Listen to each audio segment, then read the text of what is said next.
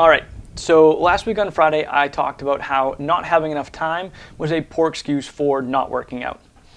And it's true, it's not an excuse. But why do we feel this way? Why do we feel like we just don't have enough time in the day to get everything done, especially working out? Well, the first thing that we need to understand is what is sucking up our time. And really, what we need to talk about is what is our time. As leaders, our time is our attention. It's actually our most valuable asset. So, if it's not a matter of what's taking up our time, but what's taking up our attention, how do we fix this? How do we get back our attention so that we can prioritize things and, well, take care of ourselves? The answer is we get focus. So, most of us understand that focus is our ability to single in on one certain thing at a time and just do that, focus on that. But focus is also, just as importantly, blocking out everything else. What's one thing in our lives where we're really good at blocking things out? Doing a Metcon. During a Metcon, literally the rest of the world disappears. Now, why is that?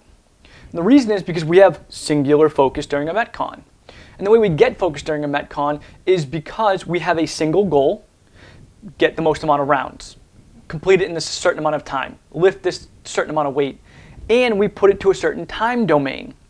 Complete this many rounds in 20 minutes, accomplish this many rounds in a certain amount of time. Either way, we create focus because we have a single goal and we do it within time constraints. So, how can we take these concepts and apply it to how we work? Well, I'd like to introduce you to something known as the Pomodoro technique. It's usually depicted as a tomato. I'm not quite sure why, but anyway, I digress. So, the Pomodoro technique basically states that you should do work focused on a single thing for 25 minutes.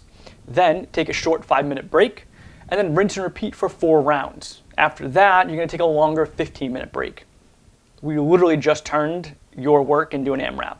It's like how much work can you do in 25 minutes? So here's how this works.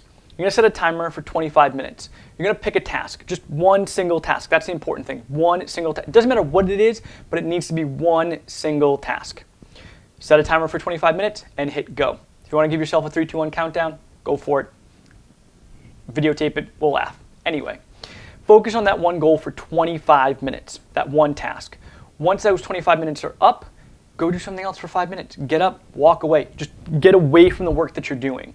And by the way, and I'll talk about this in other ones, checking Facebook and Instagram for those five minutes is not really a break. It's, it's not helping you. So just don't do that. Anyway, then go back and rinse and repeat for as many times as you need to in order to get your work done. Boom. Laser focus on our work at hand. We have now had a single goal, create the, finish that one task, and we've put it within a time domain do it in 25 minutes. Done. It's literally that easy. Listen, if your time management skills like suck, let's hop on a discovery call. Let's see where your time leaks are and how we can plug them.